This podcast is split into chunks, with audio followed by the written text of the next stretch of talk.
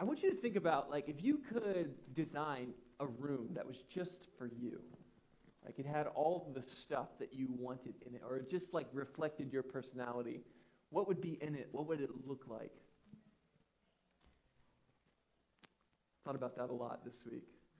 And uh, Courtney and I actually selected a few that might, I think yours are first. So uh, we could put up one of Courtney's first rooms. Uh, you know, anything that stuck out to you about this? What was I think that there is nothing better than in the evening when you're sitting around a fireplace with your Christmas tree all lit up. It's just such a peaceful, beautiful moment. So that's why I chose this picture. I like it. I like it. Yeah, it's like nostalgia Yes. in visual form. I love it. Okay, then we'll do the next one. This is this is another one of yours. Oh, This one I just think is beautiful. the end. and it is. Is that wallpaper? It's wallpaper, yes. It's like actual peacocks hung on the wall there. okay, the next one. Oh, again, so I chose two dining rooms. I think you can tell I'm really itching. Our house does not have a dining room, so I'm like lusting looking at all of these pictures with beautiful tables and peop- envisioning people and friends and family, That's gathering space. That's amazing. Okay, uh, we'll put some of mine up here. Uh, let's see, the first one. Oh, yes. All right. Shocking, Now right? we're talking. You know, as you said, like, this is for people. I, I feel like my rooms are much Your rooms are for you. are an in- introvert's paradise. Um, yeah, this is a library in Switzerland that just, yeah, looks like Narnia. All right, um, next one. Oh, yeah, yeah, okay. So, yeah, this is for me. Um, we got we got both the drip coffee situation, like if you just want to, or we have espresso going on in this little. This stressed you out, right? There's a lot going on here. Yeah, but uh, I'm into this. All right, last one. This, yes, yes, this could be this could be hours of fun, and So these three pictures just pretty much described Ian. that's right. That's Books, coffee, and music. that's that's what we do. All right. So you, you know, it would be amazing if we go around the room and just hear you know a little bit about because it, it does it unveils something about your personality and and what you know what makes you tick and what like what brings you to like to life. And so today uh, we've been talking in Ephesians two and three and really throughout this text, Paul has been describing the temple of God. And, and in so many ways, you know, we think of a temple, we think of a physical space, but Paul has been reframing that image. The temple is what begins at Pentecost, as we just read about, from every tongue, tribe, and nation, that people are being brought together when the Spirit of God blows through his people. What it brings is understanding. What it brings is coherence. What it brings is the ability for people to grasp in their own language the mysteries. And so today, as we begin to unpack this beautiful text in Ephesians that we have for us, we have this image of a temple. And we're asking the question what is God trying to furnish that temple with? And Paul does these two things in parallel. He describes the temple as us collectively, as our life together. The Spirit dwells among us. But also, Paul at the same time will talk about the Spirit of God dwelling within us. Think of how incredible that is. Perhaps you've been to one of the, you know, the, the marvelous cathedrals in Europe, and you've, you've, you've envisioned like the audacity of people, especially without our, some of our modern technologies, building these incredibly beautiful spaces. And we have this way when beauty is exterior to us of experiencing it in a way that is unique. But what the Bible is saying is that all of that awe and all of that wonder that we experience in a space like that, God has wired into our very hearts. He's wanting to show us that that is the beauty with which He has, has wound us and He has built us. That is the architecture of our lives, and He is trying to get us to see it. And so throughout Ephesians 2 and 3, Paul has been talking about this temple. Now, the, the construct that Paul has been working with in Ephesians is that Jew and Gentile, these two disparate groups, have been brought together by the Spirit of God. In Ephesians 2, it says that we all, through the same Spirit, have access to the King of heaven, to God the Father, that he has broken down the wall which divides us.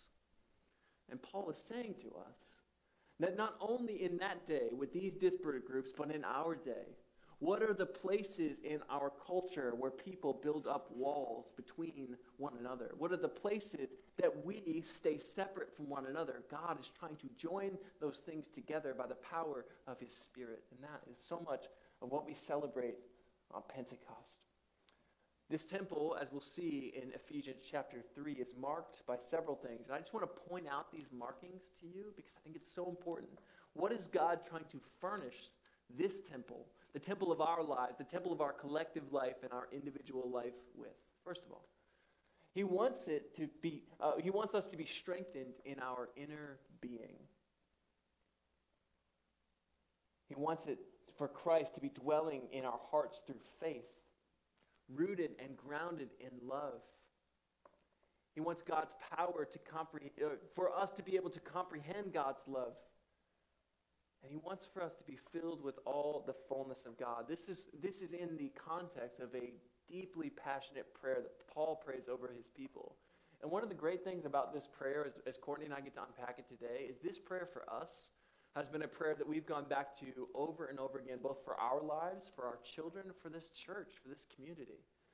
And so it's such a gift to be able to share this text with you today. But as God is furnishing the temple that is our lives, what is He trying to build it with? We see this so beautifully and clearly in Paul. Now, there are some challenges, some obstacles to these things taking root and taking life in our lives. And so we want to ask the question what, what are the things that need to be demoed? You know, if, if, when God undertakes a renovation of our lives, when He beautifies a space, when He beautifies our hearts, like you've, if you've ever watched one of those shows where they take this old, dilapidated house and they turn it into something amazing, you know, Chip and Joanna Gaines have ruined us all, right? Like, oh, okay, okay, all right. This is the standard now. The standard of beauty has been elevated. But there's usually some pain that's associated with the beginning stages, right? Like, I, I like to think, and I don't know if this is true, but that's like the one phase I can be helpful in is the demo. But God is inviting us, right, to explore perhaps what do we need to allow Him, you know, sometimes painfully, sometimes gently, to tear down. So, what are the things that need to be demoed in our lives? Yeah, and I'll kind of take it over from here. You know, I think um, Ian was talking a lot about this beautiful exterior that we see, you know, and that that I think the is marked by by the temple. Um, and what I think sometimes we don't necessarily think about as much is the deep inner work that has to be done to create that beauty. Um, and I think when you think about, you know, demoing per se. You know, you think about like the tools that you need to demo. You think about like the sledgehammer, you think about the jackhammer. And then you think about how Jesus wants to demo our lives. And I think a lot of times we're looking for those quick swings or like those quick hits. And actually, Jesus is talking a lot more about a much slower process, which is uncomfortable for us. You know, in Romans 12, we say, Do not conform to the pattern of this world, but be transformed by the renewing of your mind. The renewing of your mind is that slow, beautiful work of Jesus. And I think sometimes we take for granted the power um, that our mind, the, the, the power that our mind ha- has to really control our thought and our lives. You know, it says, um, the life that we have today is a reflection of what we think good and bad. So, where we are today, it's a result of the thoughts of our past. And where we are going, where we are going, what the future holds is a thought is is a reflection of our thoughts of today. And so that's good and bad news. And the good news is that God can change our minds and that he can renew our minds a lot of times I think that we're looking for like those again those quick fixes and maybe this is the society that we're in or maybe this is something that's more personal to me. I'm very action oriented. The action that we do is we have to put ourselves in a position where God can renew our minds and then wait for him to do only the work that he can do, which is the transformation. You know, there's um, a, a, funny little joke that they say up in Alaska. I've never been. I read this in a book. I'll, I'll say that. but they say in Alaska that there are two. Too cold for us. Yeah, way too cold. There are two seasons in Alaska. There's winter and there's July. And so in July, it gets a little bit warmer and it gets a little bit muddier. And you know, there the cars that are driving along the roads in Alaska, well, they start to form ruts. And these are these are paths that the cars cannot get off of. And they say that there's like this little sign out there in Alaska that says, "Choose your rut carefully. You'll be in it for the next 60 miles." Think about that. I think, think, yeah. but similarly, similarly, our brains, we have neural pathways. These are our own mental ruts that we've created through repeatedly thinking the same thoughts, good or bad. And they trigger an automatic response to external stimuli. And when I think about these ruts, like I think about, you know, those that you get on, I'm sure if you guys, maybe if you pause for a minute, you can kind of think about the ones that you have, maybe those phrases that are continually repeated in, in, in your head. And I'm a, I'm a pretty visual person. And so I kind of think of like these little ruts going kind of like all over the place, you know? And for me, um, trees are actually a very like visual representation about this. And trees are actually something that's been you know, pretty, I would say, kind of a, a, significant visual marker for Ian and I for the life of our family and for the church, too. And the ruts kind of remind me of roots. And so, what I really want us to start transitioning to is I'm going to read Psalm 1 over us. And it says, Blessed is the one who does not walk in, in step with the wicked, or stand in the way that sinners take, or sit in the company of mockers, but whose delight is in the law of the Lord, and who meditates on his law day and night. That person is like a tree planted by streams of water, which yields its fruit in season and whose leaf does not wither. Whatever they do prospers. So, God is calling us to be like trees. He's calling us to put ourselves in a position where we can renew our minds, where we can place our roots by those streams of water, so that when, when it's time in season, we can yield its fruit. You know, there's um, one couple things about roots real fast, and then I'll turn it back over to Ian. But um, so if you think there there are really two goals of a root system, and number one, it's to really seek out water and nutrients for the tree to continue to grow, and number two, it's for support. So what, that when those storms come, because we know that they will, that there is, is sturdiness, there is stability. The roots anchor the tree to the ground which is very much so how our neural pathways, those ruts that we have in our mind, those should be nourishing. Those should be giving us life. Those should be that strong anchor that holds us when those storms come, because we all know that they, they will. One other cool thing I think about trees and roots is, as we're thinking about this is again, I want things to move fast. I want to say, do this and you will get this, and it will happen tomorrow. Like that's just kind of how I like I like to work. I think as we look back a little bit more at the even just the symbolism of of the tree and this inner work that God is calling us to, these roots, they're hidden. Inner work, it is hidden. It is something that is not on the exterior. We looked at those beautiful images up on the screen of all those beautiful rooms. They didn't just appear like that. There was deep work that had to be done, just like us. It's hidden. No one sees it. No one's, you know, posting the pictures of, of the, well, maybe some somebody is, but you see the finished product out there. Roots, they're deep and they're wide. And they take time. They take time. Eugene Peterson has this beautiful phrase um, a long obedience in the same direction. And I think we are so obsessed with the immediate, the instant gratification. Email and the internet have just only intensified this quest for the quick fix. A life with Jesus, a beautiful life with Jesus that's bearing fruit, is often hidden and unseen and takes time. It's like an oak tree. It takes 30, 40, 50, 60 years for it to grow from a seed to a mature tree. But we're really impatient and we want that fruit now. And I think that's one of our biggest challenges as we look to embracing God's transformation is embracing the pace and making sure that we're fixing our minds every day. We're asking God to renew our minds so that he can do that transformative work in us. Yeah, Jesus, he, he talks about the word of God falling on different kinds of soil, right? And even there's like an example he uses given for this kind of like quick fix. Like the word of God, it, it sort of it flowers immediately, it springs up, and then it's choked out by the worries and cares of this life. And that, that's juxtaposed with this patient, slow work that God is doing in us. And that's one of the things when we talk about like our, uh, the story that we're telling ourselves.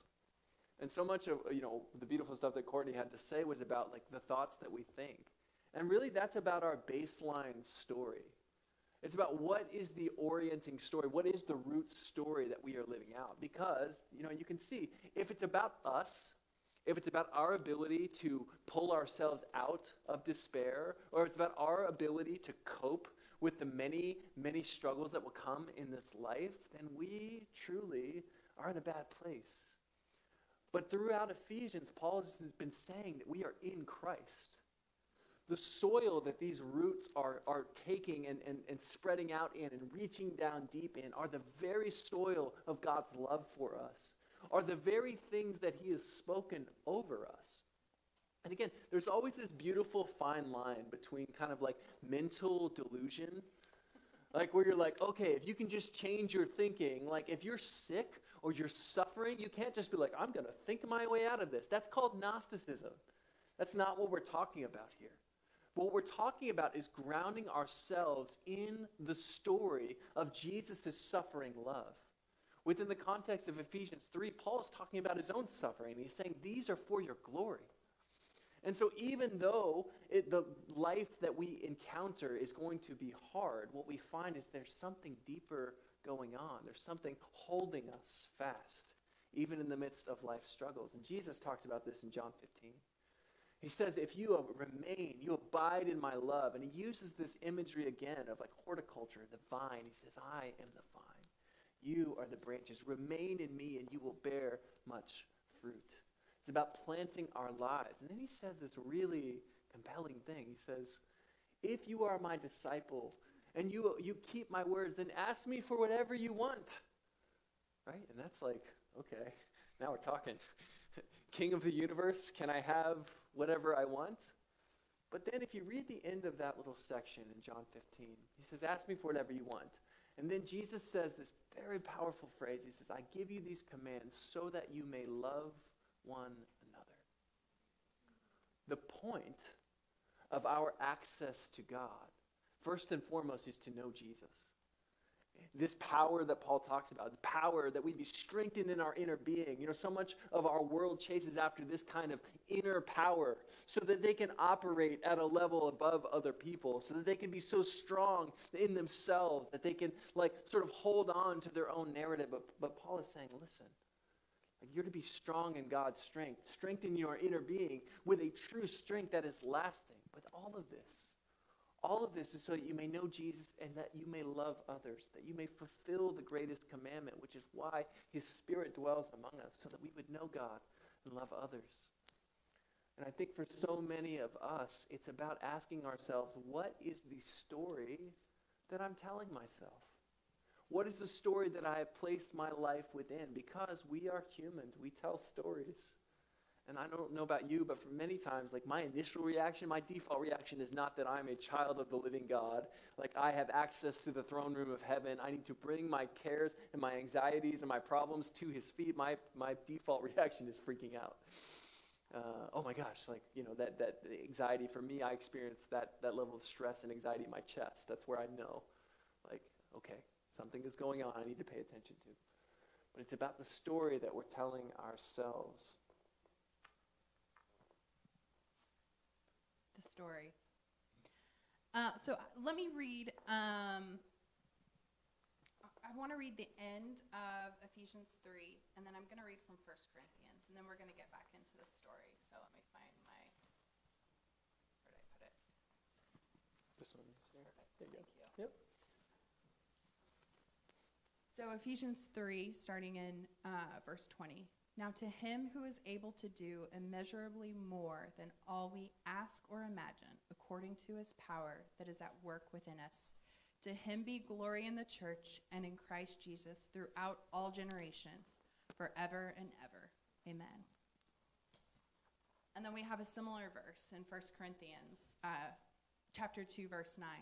What no eye has seen, what no ear has heard, and what no human mind has conceived, the thing God has prepared for those who love him. Both of these verses are just incredibly beautiful verses about how big God is and just about the imagination that he has for us that is way bigger and way greater than anything that we can even conceive, see, hear, or imagine. And then there's reality. And then there's the story that we're telling ourselves. And these stories are things that we've, you know, heard maybe since we were little or young, or maybe teacher, parent, friend, TV, you name it. We are faced with so many messages every single day that, that try to claim some sort of story or piece over our lives. And it gets really confusing. And so that's why we like to use this phrase, the story that I'm telling myself, is because it's all about how we're, we're perceiving and the things that we're thinking and feeling. And oftentimes these messages start, you know, uh, uh, are, are kind of spoken over us even when we're really, really young. And as we think about those ruts that we're driving in, how do we break those ruts? How do we rewire those roots so that they are life giving words? And so that we can start to retrain our minds and renew our mind so that we can have access to what no eye has seen or what no ear has heard or what no one can imagine the goodness that God has for those who love him. So how do we do that? So I'm a very practical person. Um, a lot of Just like times, yeah, a lot of times, you know, after you know Sundays, you know, we'll be like, oh, "How was it? What do you think?" And I was like, It's always awesome. Thank you. "It was great, but what do I do next?" Like that's that's very That's much your job, so. also.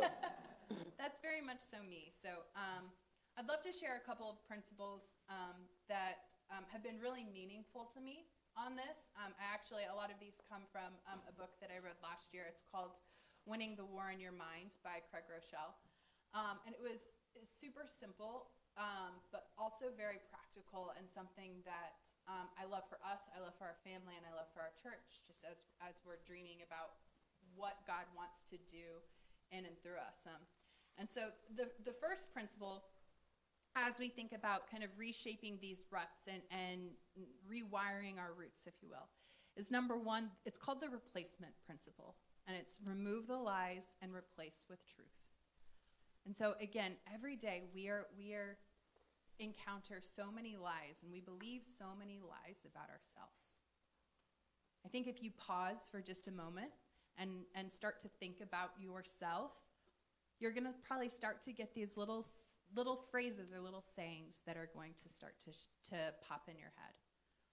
Maybe they're truth, maybe they're lies. What's important is for us to be able to recognize what is a lie versus what is the truth. I think a really interesting exercise for us with this is to do a thought audit. And so for one day, can you jot down on either a piece of paper or on your phone or whatever works best for you all of the thoughts that you're having good, bad, and different? I think we find when we do this, they did research, they said that um, studies have shown that we are bombarded by about 500 unintentional and intrusive thoughts a day. Each unwanted thought lasts for about 14 seconds. So if you do the math, that's almost two hours a day of thoughts that we do not want to think. Two hours a day. And we're awake for, you know, I don't know how long you're awake. that's, that's not even counting screen time report yeah.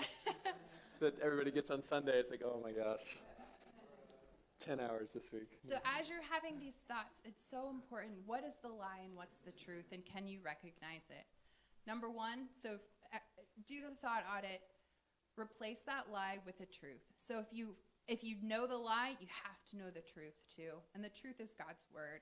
And so as we were talking about that inner being, that connectedness, we have to be in the word. We have to know what is God's word and what is true and what is a lie. And we have to replace it. So the replacement principle, replacing the lie with the truth. And, and that's like, that's what separates this from like, I mean, you could hear this kind of, this kind of thinking, like if you just, any self-help guru on Instagram would be like, just think better thoughts.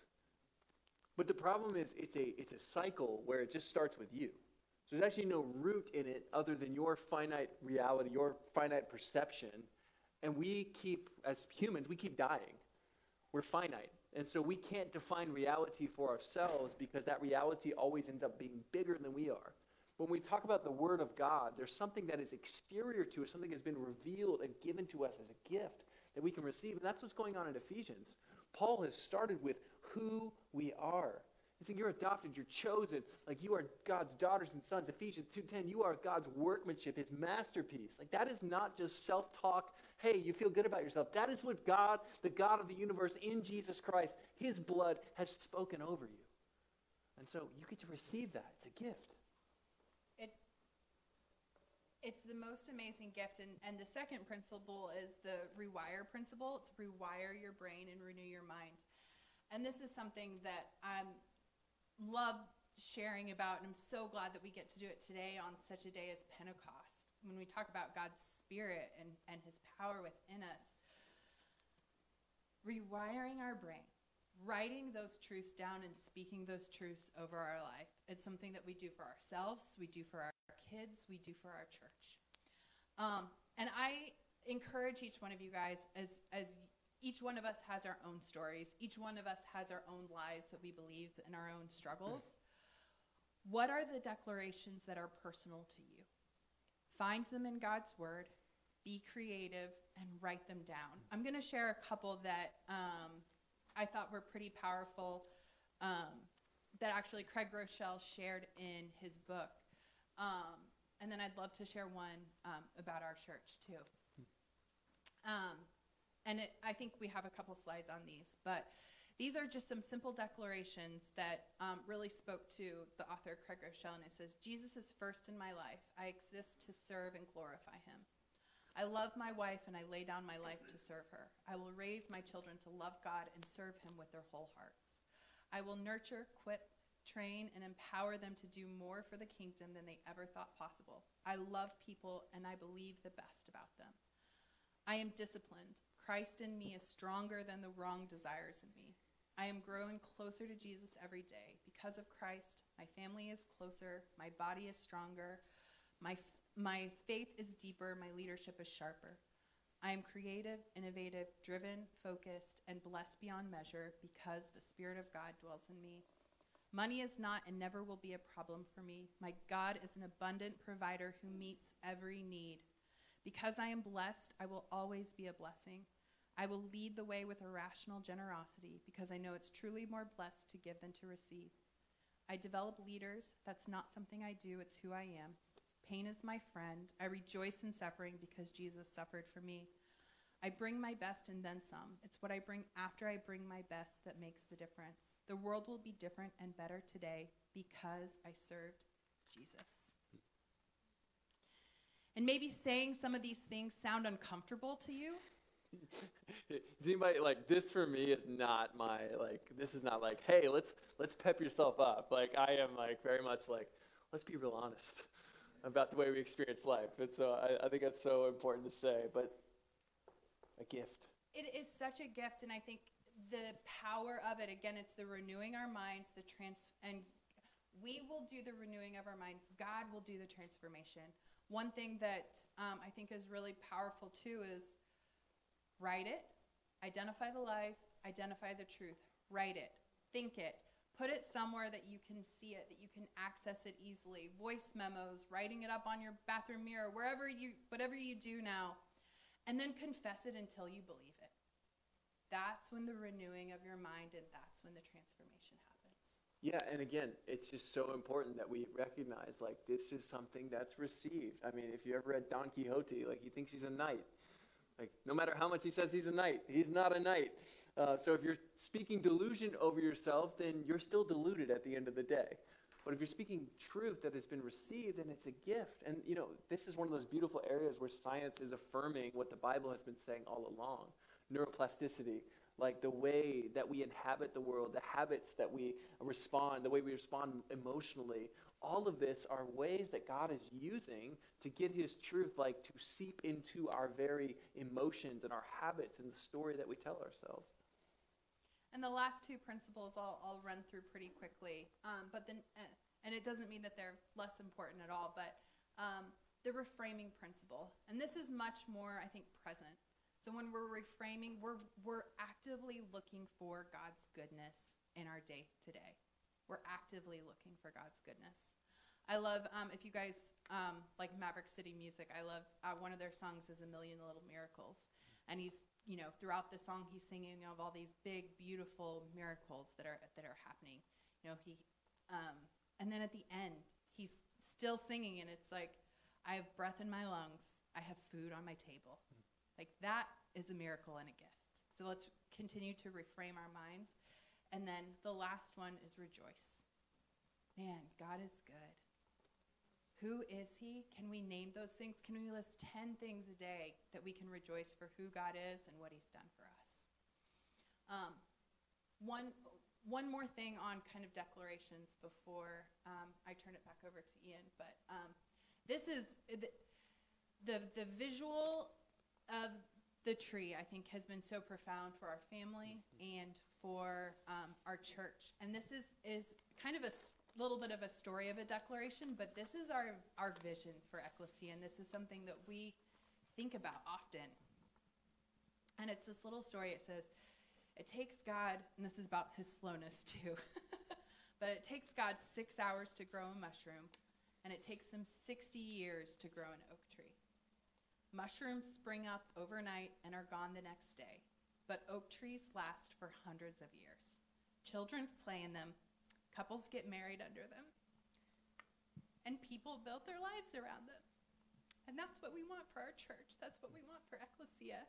We're praying that it's this beautiful big oak tree that's rooted in God's love and goodness and grace and will spring this beautiful fruit, fruit where we have children playing, couples getting married, and people building our, their lives around God's goodness.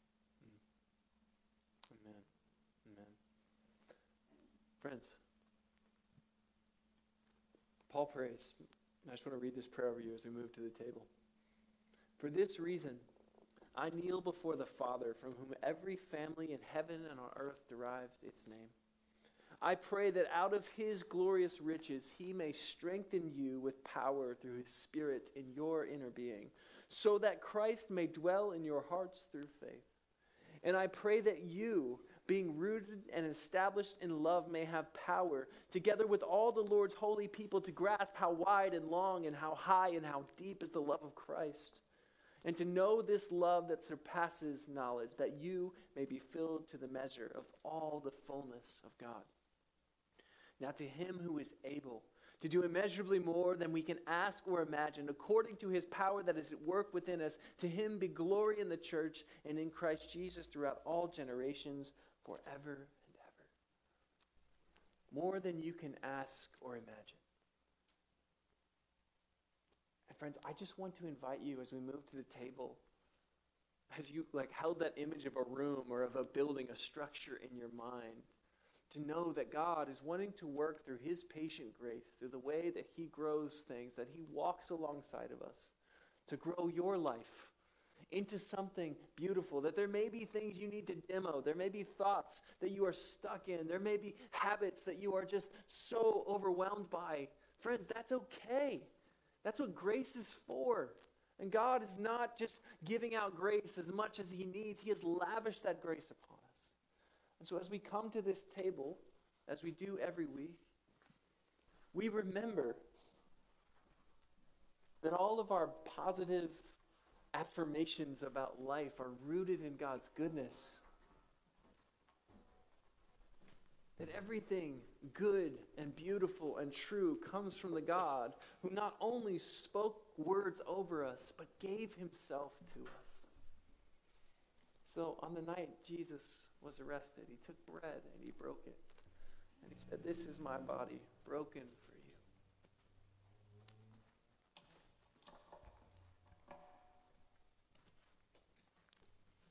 And he took a cup and he blessed it. He said, This is my blood.